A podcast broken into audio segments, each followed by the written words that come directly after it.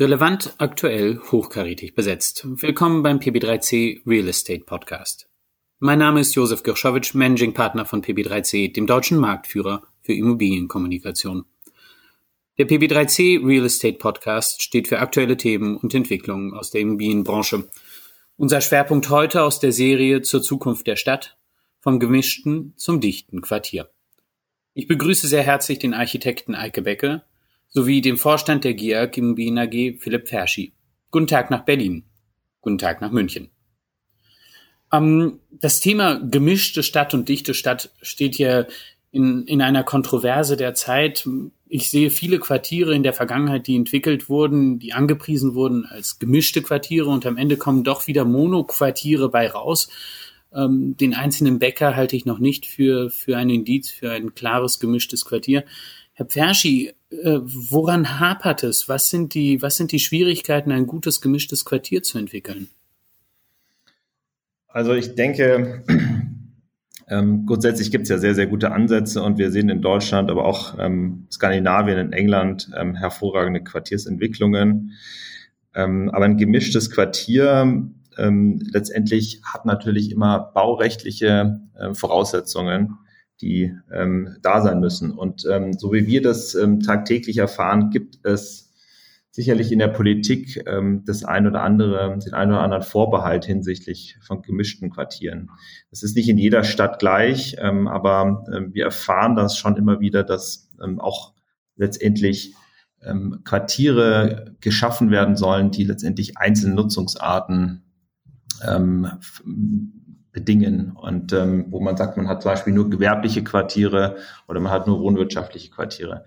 Wir sehen das sehr, ich sehe das persönlich wirklich kritisch. Ähm, ich glaube, ähm, die Stadt insgesamt ähm, als gesellschaftlicher Bezugspunkt braucht eine Durchmischung, ähm, braucht ähm, verschiedene Konzepte, braucht verschiedene Nutzungsarten, braucht verschiedene Menschen in verschiedenen sozialen und gesellschaftlichen Strukturen. Ähm, und äh, leider ist das noch nicht so, vielleicht noch nicht ganz so bei verschiedenen Köpfen angekommen. Ähm, und das ist eigentlich schade und das ist so ein bisschen die Aufgabe, die wir haben. Ich glaube, es gibt da schon einen gewissen Wandel hin, aber ähm, noch sind wir vielleicht noch nicht ganz so weit und noch nicht überall so weit. Zusätzlich zu ähm, der baurechtlichen Frage gibt es natürlich auch die Eigentumsfrage und äh, daran scheitert es häufig, denn äh, der Projektentwickler, der dann eben ein Quartier entwickelt, ähm, der sucht sich dann ja in der Regel auch jemanden, der das ihm abkauft. Und äh, da auf der Investorenseite ist die äh, Auffassung halt immer noch da, man konzentriert sich eben auf die eine, in Anführungsstrichen, Asset-Klasse oder auf die andere, aber eben ne, nicht auf diese gemischten Quartiere. Ne? Diese gemischten Quartiere haben auch in meinen Augen einen höheren Managementbedarf. Man muss da stärker differenzieren äh, zwischen eben dann Arbeiten und Wohnen. Das liegt äh, an manchmal auch einer Gesetzgebung, die vielleicht heute schon überholt ist. Ähm, also zum jetzigen Zeitpunkt wollen alle gerne diese gemischten Quartiere, aber ähm, die Voraussetzungen sind einfach eben äh, noch nicht in allen Richtungen geschaffen, insbesondere auch in der Immobilienwirtschaft. Also wir sind noch nicht so divers aufgestellt. Wir sind letztendlich auch nicht äh, so komplex unterwegs, dass halt die, diese Fragen wirklich so äh, erfolgreich beantwortet werden können. Für uns, es, für uns, ist es ja auch als, als Projektentwickler, wie Sie gerade schon angedeutet haben, viel einfacher letztendlich natürlich ein Bürogebäude zu bauen und, und das ist ähm, hat vielleicht Multitenant, aber ist eine Nutzungsart. Verkauft sich momentan weiterhin natürlich gut. Ja. Quartiere zu entwickeln ist, wie Sie ja auch sagen, ist nicht nur von der Betrieb her aufwendiger, ähm, ist einfach von der, von der Entwicklung, ähm, von der Planung, von der Finanzierung, von allen Themen eigentlich natürlich aufwendiger. Aber ich glaube, hat insgesamt natürlich einen ganz hohen ähm, Zukunftswert ja, im Sinne der, der, der Investitionen und auch ähm, der Nachfrage nach solchen Produkten. Ich glaube, dass das schon kommt. ähm, vielleicht dauert es aber noch ein bisschen. Ich finde ja diese beiden Aspekte ganz interessant. Also wir haben zu sehr eine, eine vertikale Aufteilung der Assetklassen.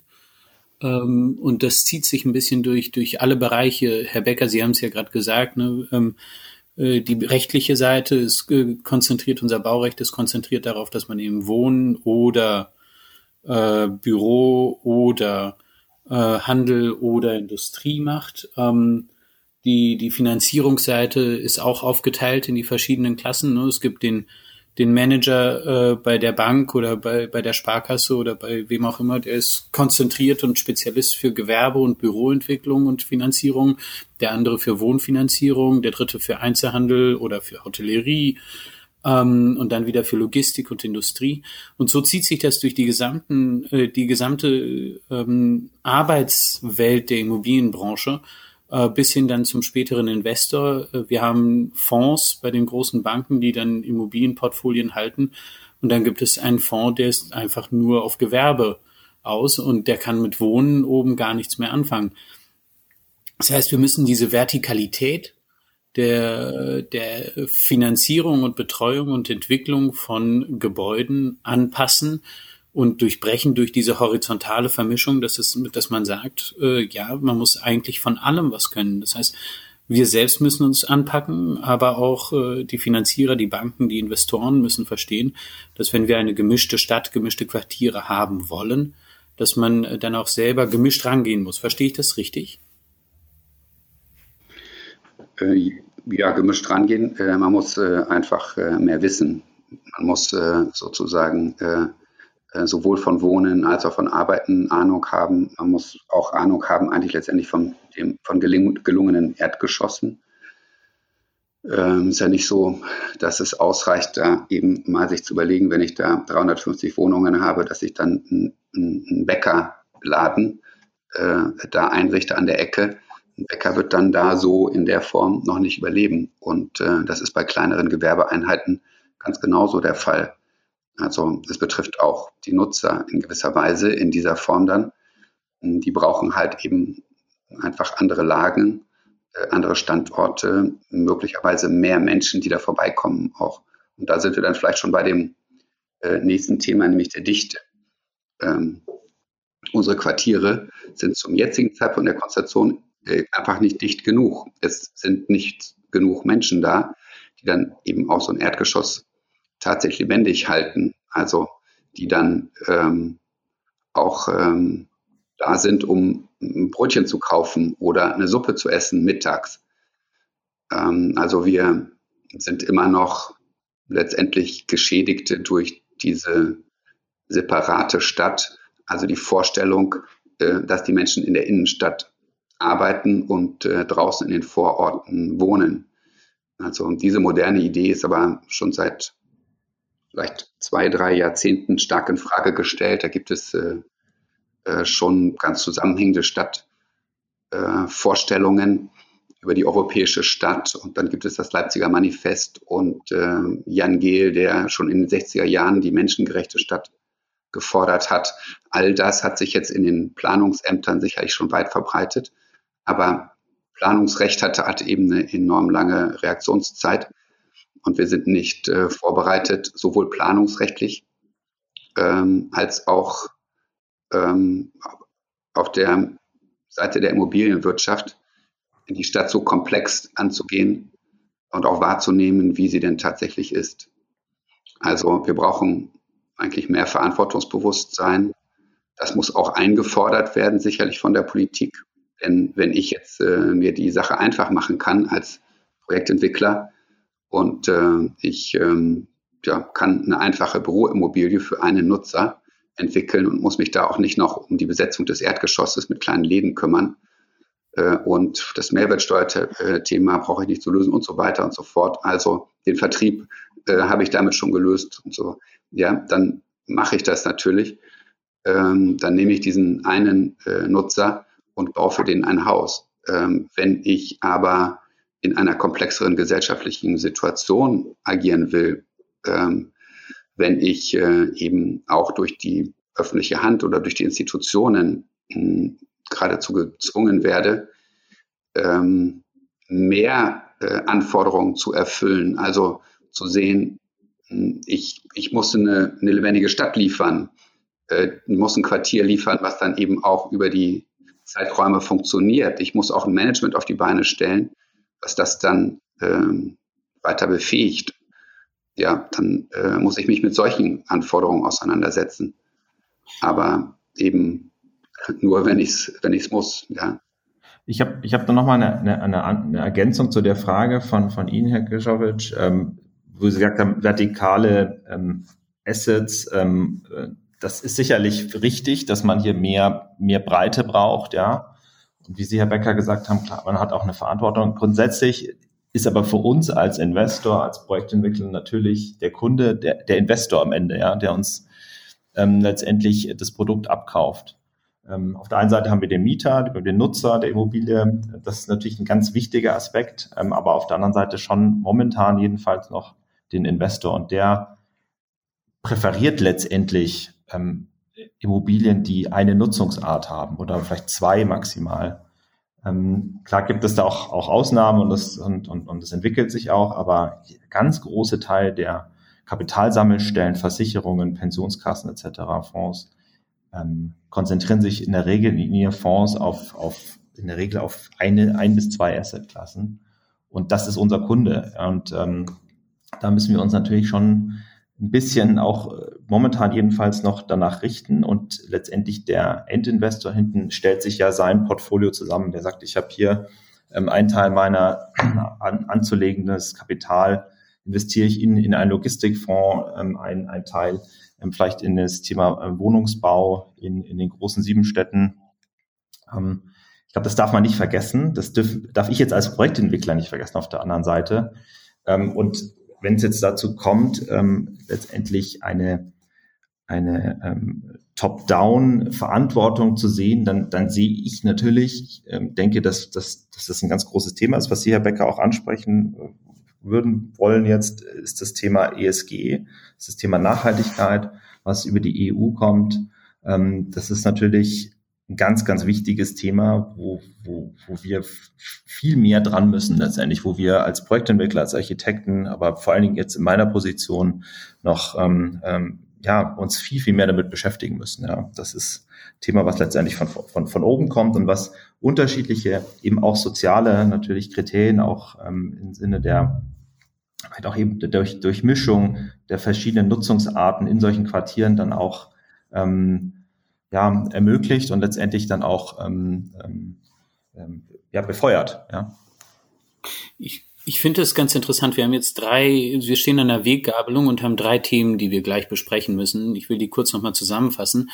Mich interessiert auf der einen Seite, äh, ob ESG und Nachhaltigkeit nicht dazu führen kann, dass, äh, dass tatsächlich gemischte Quartiere, die alle Voraussetzungen erfüllen, mehr als Mono äh, äh, Gebäude mit Mononutzung. Also sprich, äh, wenn man sagt, man möchte ESG-konform, nachhaltig, sozial, äh, menschengerecht, wie Sie, Herr Becker, das genannt haben, Stadtentwicklung betreiben, dass dann, wenn man investieren will, ein gemischtes Quartier eigentlich die besten Voraussetzungen mit, mit, mit sich bringt, dass das erfüllt wird. Das ist das eine Thema, das mich interessiert. Das zweite ähm, ist insgesamt das Thema Nachhaltigkeit und wer dafür Verantwortung trägt. Wer kann eigentlich Nachhaltigkeit kalkulierbar machen für bestimmte Projekte? Gibt es da überhaupt Zahlen und bei wem liegt diese Verantwortung? Und das dritte aber ist noch einmal ein Schritt zurück. Ähm, Herr Alke Becker hat vorhin gesprochen von einem gelungenen Erdgeschoss. Und das wäre meine konkrete Frage nochmal zurück an, an Philipp Ferschi wenn, wenn Sie ein Gebäude oder ein Quartier entwickeln, wie stellen Sie sich, welche Voraus äh, Herausforderungen und welche Ansprüche haben Sie an ein gelungenes Erdgeschoss? Das wäre sozusagen die erste konkrete Sache und dann würden wir auf die anderen Themen eingehen. Kommt natürlich sehr darauf an. Das ist eine sehr allgemeine Frage. Ähm, gelungenes Erdgeschoss ist letztendlich das, was ähm, äh, die äh, für den Standort, für das Objekt die bestmögliche Nutzung ähm, äh, bietet, ja, wo wir natürlich ähm, sagen, grundsätzlich ist es wichtig, dass es zunächst mal genutzt wird, ähm, dass wir ähm, letztendlich aber für den Standort das beste, den besten Nutzer finden. Ja, ob das jetzt in einem Bürogebäude und tatsächlich ein Bäcker ist, das kann ja auch mal sein. Ähm, das kann aber auch ähm, sonst ähm, eine andere gewerbliche Nutzung sein, eine andere Einzelhandelsnutzung sein. Das ist eine sehr, sehr allgemeine Frage. Ich glaube. Dann, dann vielleicht kann es ja Herr Becker nochmal konkretisieren. Ja, aber ein, ein Punkt noch, vielleicht kann man das auch nochmal so ein bisschen darauf ähm, richten. Wir, wir sind ja momentan aufgrund dieser Krise sehen wir natürlich viel Einzelhandel, der solche Flächen auch verlassen wird, ja, der solche Flächen auch in Innenstädten verlassen wird. Und das ist eigentlich, finde ich, noch viel spannender zu sehen, was passiert denn mit solchen Flächen, mit solchen bestehenden Bestandsimmobilien, die ähm, sich verändern werden, ja. Was passiert mit solchen Flächen eigentlich? Ja, was, was ist, was ist mit solchen Erdgeschossflächen? Ja, die, äh, das Erdgeschoss selber äh, hat natürlich insofern eine ganz zentrale Bedeutung für gelungene Stadt, weil es äh, eigentlich so etwas wie ein öffentlicher ja. Raum ist. Ja. Also man könnte fast äh, meinen, das ist äh, die Schnittstelle zwischen dem Gebäude in den oberen Geschossen und äh, dem, äh, den öffentlichen Räumen, den Straßen, den Wegen, den Plätzen, den, den Parks. Und ähm, ähm, das muss äh, gut gelöst werden, um eine gute Gesellschaft hinzukriegen. Also das Erdgeschoss selber sollte eigentlich dafür sorgen, dass die Menschen in der Umgebung sich begegnen.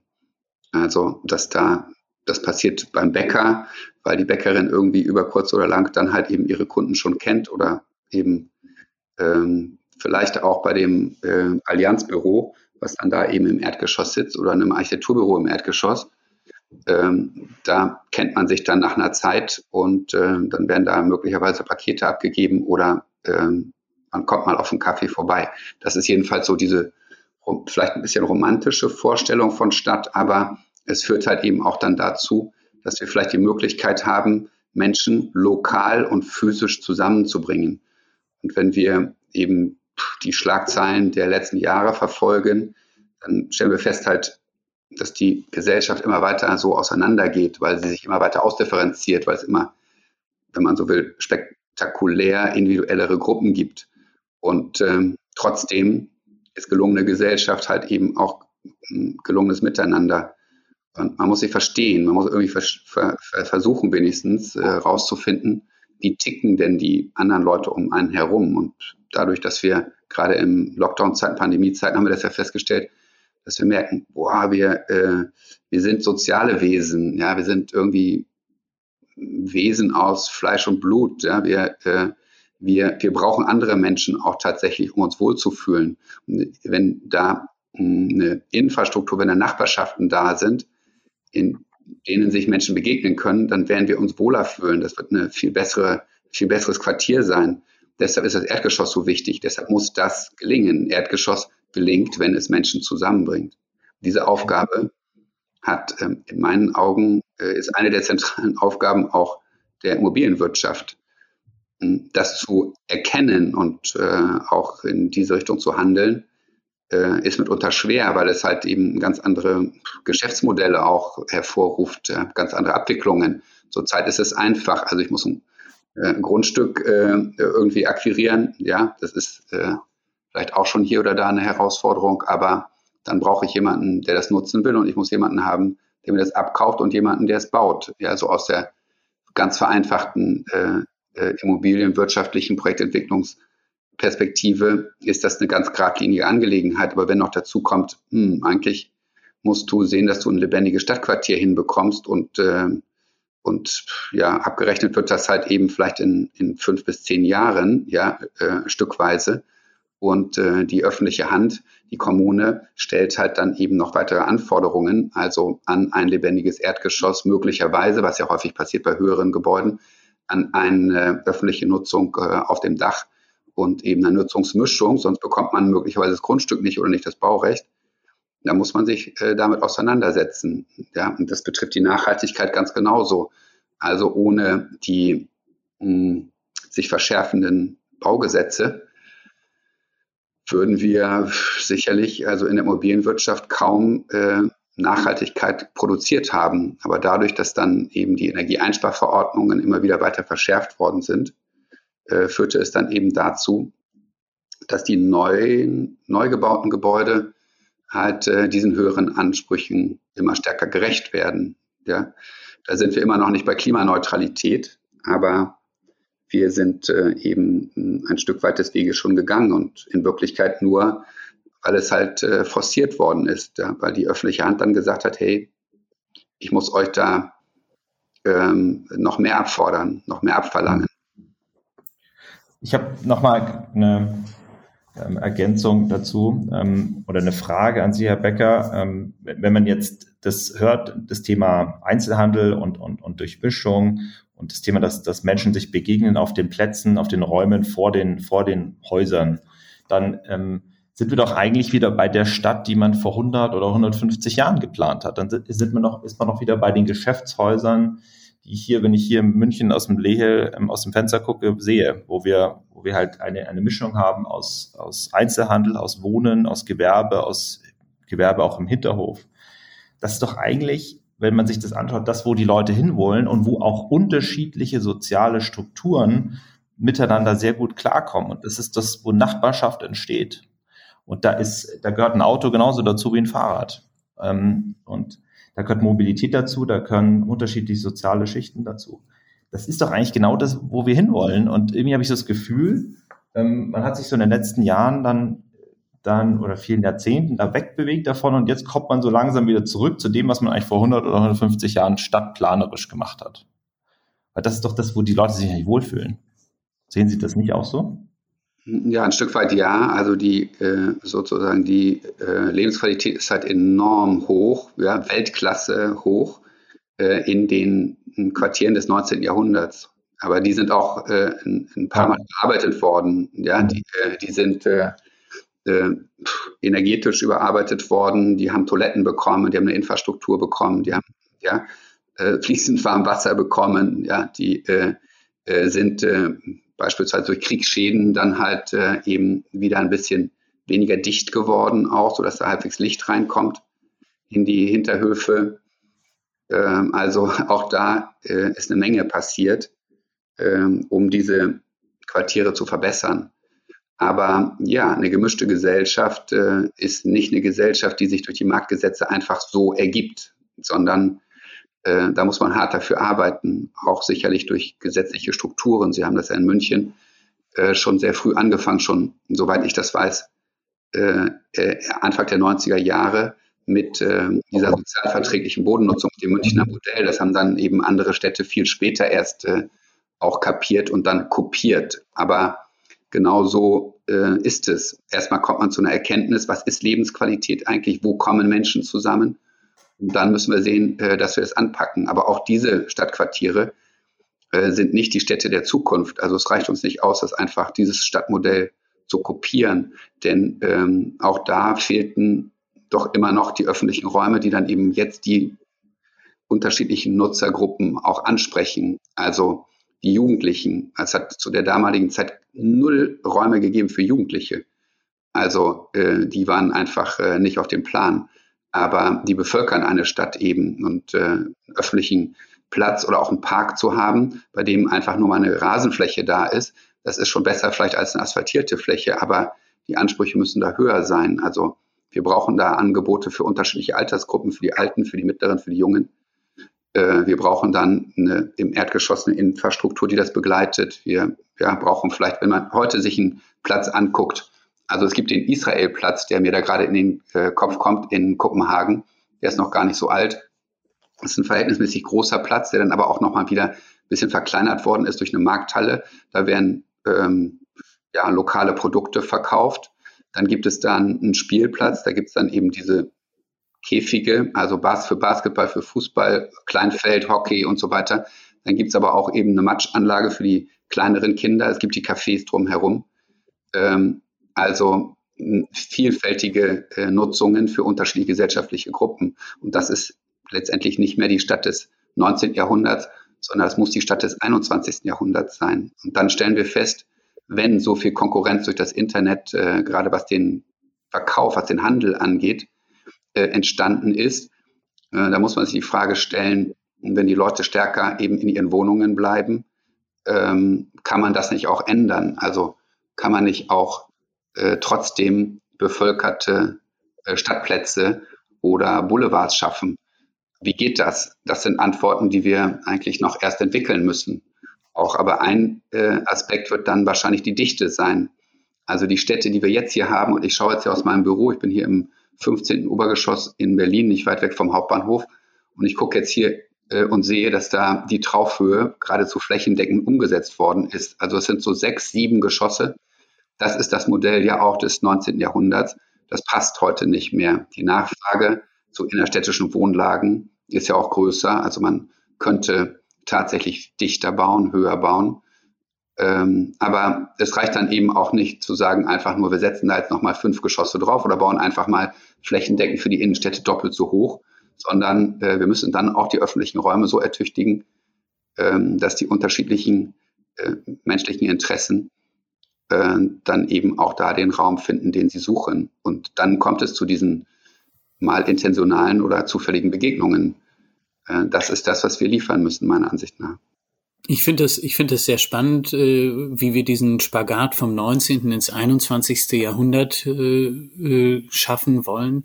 Beide haben aber, wie mir scheint, eine Überschneidung oder eine Gemeinsamkeit.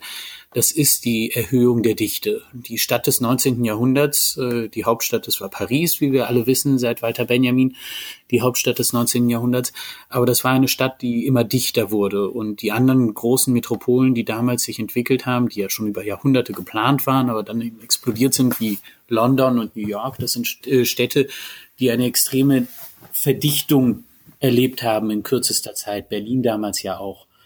Ähm, und jetzt müssen wir eine neue Verdichtung, aber eine, äh, wenn ich das richtig verstehe, eine Verdichtung äh, planen und umsetzen, die die Bedürfnisse der Menschen nach frischer Luft, nach Freizeit, nach Kommunikation, nach sich treffen, äh, deutlich mehr in den Mittelpunkt stellt und nicht nur diese Maschinerie, dass die Menschen sich da ansammeln, weil es da Arbeit gibt.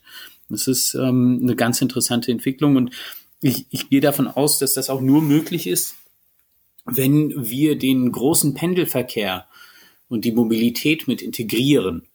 Ähm, darüber haben wir noch gar nicht oder nur ein bisschen am Rande gesprochen, weil, weil natürlich die dichte Stadt, die gemischte, die dichte Stadt, das dichte und gemischte Quartier kann ja nicht bestehen, indem dann jeden Morgen trotzdem sehr, sehr viele Menschen mit dem Auto oder mit dem öffentlichen Nahverkehr einpendeln und dann am Ende des Tages wieder auspendeln, ähm, da gibt es ja auch die Entwicklung, dass man sich dezentralisiert, also dass diese Quartiere wie kleine Satelliten, aber eigenständig in sich geschlossen agieren können. Ähm, in, in der Vergangenheit spricht man auch bei Unternehmen, die jetzt nach Büros suchen, zunehmend von, von dezentralen Hubs. Ähm, sehe ich das nur so als Wahrnehmung und als These oder wird danach wirklich nachgefragt? Also, dass man sich dezentriert. Also aus unserer Erfahrung jetzt im Gespräch mit potenziellen Mietern gibt es sicherlich solche Bestrebungen. Ich ähm, persönlich finde, ähm, dass das äh, sicherlich nicht dazu führt, dass man eine, eine Unternehmung führen kann. Ähm, vielleicht gibt es gibt es Abteilungen ähm, in verschiedenen Branchen in, oder Geschäftsmodelle, die sowas befürworten, wo man sagt, man hat ähm, dezentral seine Menschen sitzen oder die können sich einbuchen auf solchen Hubs um eine Stadt wie Berlin oder München herum. Kann ich mir grundsätzlich vorstellen, aber wirklich nur für eine beschränkte Anzahl oder für einen begrenzten Nutzerkreis. Ähm, ähm, grundsätzlich glaube ich, dass das Thema Pendelverkehr, also wenn ich es jetzt in München anschaue, dann pendeln, glaube ich, mehr Menschen aus München raus ähm, als nach München rein. Ich finde, ehrlich gesagt, ähm, dieses Pendelthema ist vielleicht auch, vielleicht ist das auch ein bisschen eine Vision von mir, wenn man mal in 15 Jahren, 10, 15 Jahren denkt, dann ist das Ganze vielleicht auch durch das autonome Fahren, relativiert sich das Ganze ein bisschen. Dann wird der, wird das Pendeln letztendlich oder die Zeit, in der wir im Auto sitzen, wird vielleicht sogar Arbeitszeit sein. Und ähm, auch eine Errungenschaft aus dem ja, ich glaube, ähm, bis vor 100 Jahren ähm, war ja letztendlich auch, dass man gesagt hat, ähm, alles, was, was Homeoffice ist, ähm, wird getrennt, ja. Ähm, und man hat sozusagen die Trennung zwischen Heimarbeit und der richtigen Arbeit. Und das ist ja auch eine Errungenschaft, die irgendwie wertvoll ist. Ich meine, ich erlebe es bei mir persönlich, ich erlebe es bei Kollegen, die, die viel pendeln müssen, die haben halt auch einen Abstand zwischen ihrer Arbeitsstätte und ihrer, ihrem Zuhause. Und das ist ja auch irgendwie was Positives. Und ähm, das will ich vielleicht auch nochmal einbringen. Vielleicht ist das auch nur eine Erscheinung, die sich vielleicht ähm, auch dann mal wieder ändern kann. Ja, ja also äh, das kann so interpretiert werden, äh, aber äh, wenn man so der, wenn man diese Glücksforschung und die Leute, die dann eben diese Studien äh, machen, wenn man da mal nachguckt, dann äh, gehört gerade dieses Pendeln morgens und abends äh, zu den Momenten, die das größte Unglück bringen eigentlich, ja, die am meisten nerven, die am meisten Stress verursachen äh, bei, bei diesen Studien. Ja. So, aber ähm, ich finde vielleicht einen Aspekt ganz interessant dabei, nämlich ähm, wenn man sich jetzt München anguckt oder auch Hamburg oder Berlin oder eben, dann stellen wir uns immer vor, hm, das sind ja diese Innenstädte eigentlich, das macht München aus, aber und ist dann vielleicht eine hm, zwei Millionen äh, Einwohner äh, Stadt. Aber in Wirklichkeit sollte man die gesamte Metropolregion sich betrachten. Und äh, das greift dann ganz weit aus ins Land und hat dann wieder eine ganze Menge Unterzentren auch äh, und äh, hat dann einen Agglomerationsraum von sechs Millionen Menschen. Und das ist auch in Berlin, das sind nicht äh, vier Millionen, sondern es sind über sechs Millionen Menschen. Und wenn man sich das ganze Ruhrgebiet dann anguckt oder die ganze Rhein-Main-Schiene, dann auch Frankfurt auch, dann sind es äh, Agglomerationsräume, die viel größer sind, äh, als wie wir uns das immer so vorstellen. Also das heißt, ich glaube, wir denken die Städte einfach noch viel zu klein und äh, damit eben die Innenstädte nicht dicht genug, wie wir es gerade gesagt haben. Aber das führt dann eben auch dazu, dass wir neue Lagen entdecken können. Also nehmen wir Frankfurt. Hm, da ist jetzt äh, in den letzten Jahren Offenbach entdeckt worden. Offenbach ist ein, eigentlich eine, ein grandioser Ort äh, mit ähm, so einer vielfältigen Gesellschaft, äh, mit äh, Wasseranschluss in unmittelbarer Nähe äh, zum Frankfurter Hauptbahnhof und zum Frankfurter Flughafen, also auch extrem zentral gelegen. Also, dass das die, dass dort Bürolagen der Zukunft gefunden werden, ist eigentlich äh, heute schon sehr verständlich und greifbar. Ja. Und sich dann vorzustellen, na ja, da leben dann ja wahrscheinlich viel mehr Menschen drumherum und es ist viel einfacher, dorthin zu kommen, mhm. als äh, eben in die Frankfurter Innenstadt sich äh, hineinzuquälen, ja, auch mit dem ÖPNV. Also ich glaube schon, dass da unterschiedliche Lagen wieder in den Blickpunkt geraten, ähm, dass Repräsentation, also die Adresse in der Innenstadt, weniger Bedeutung hat in Zukunft und dass man äh, sich als dann Unternehmen viel stärker vernetzt sehen muss mit dann den Wohnstandorten, an denen dann ja die Kollegen, Kolleginnen äh, dann auch viel Zeit verbringen werden.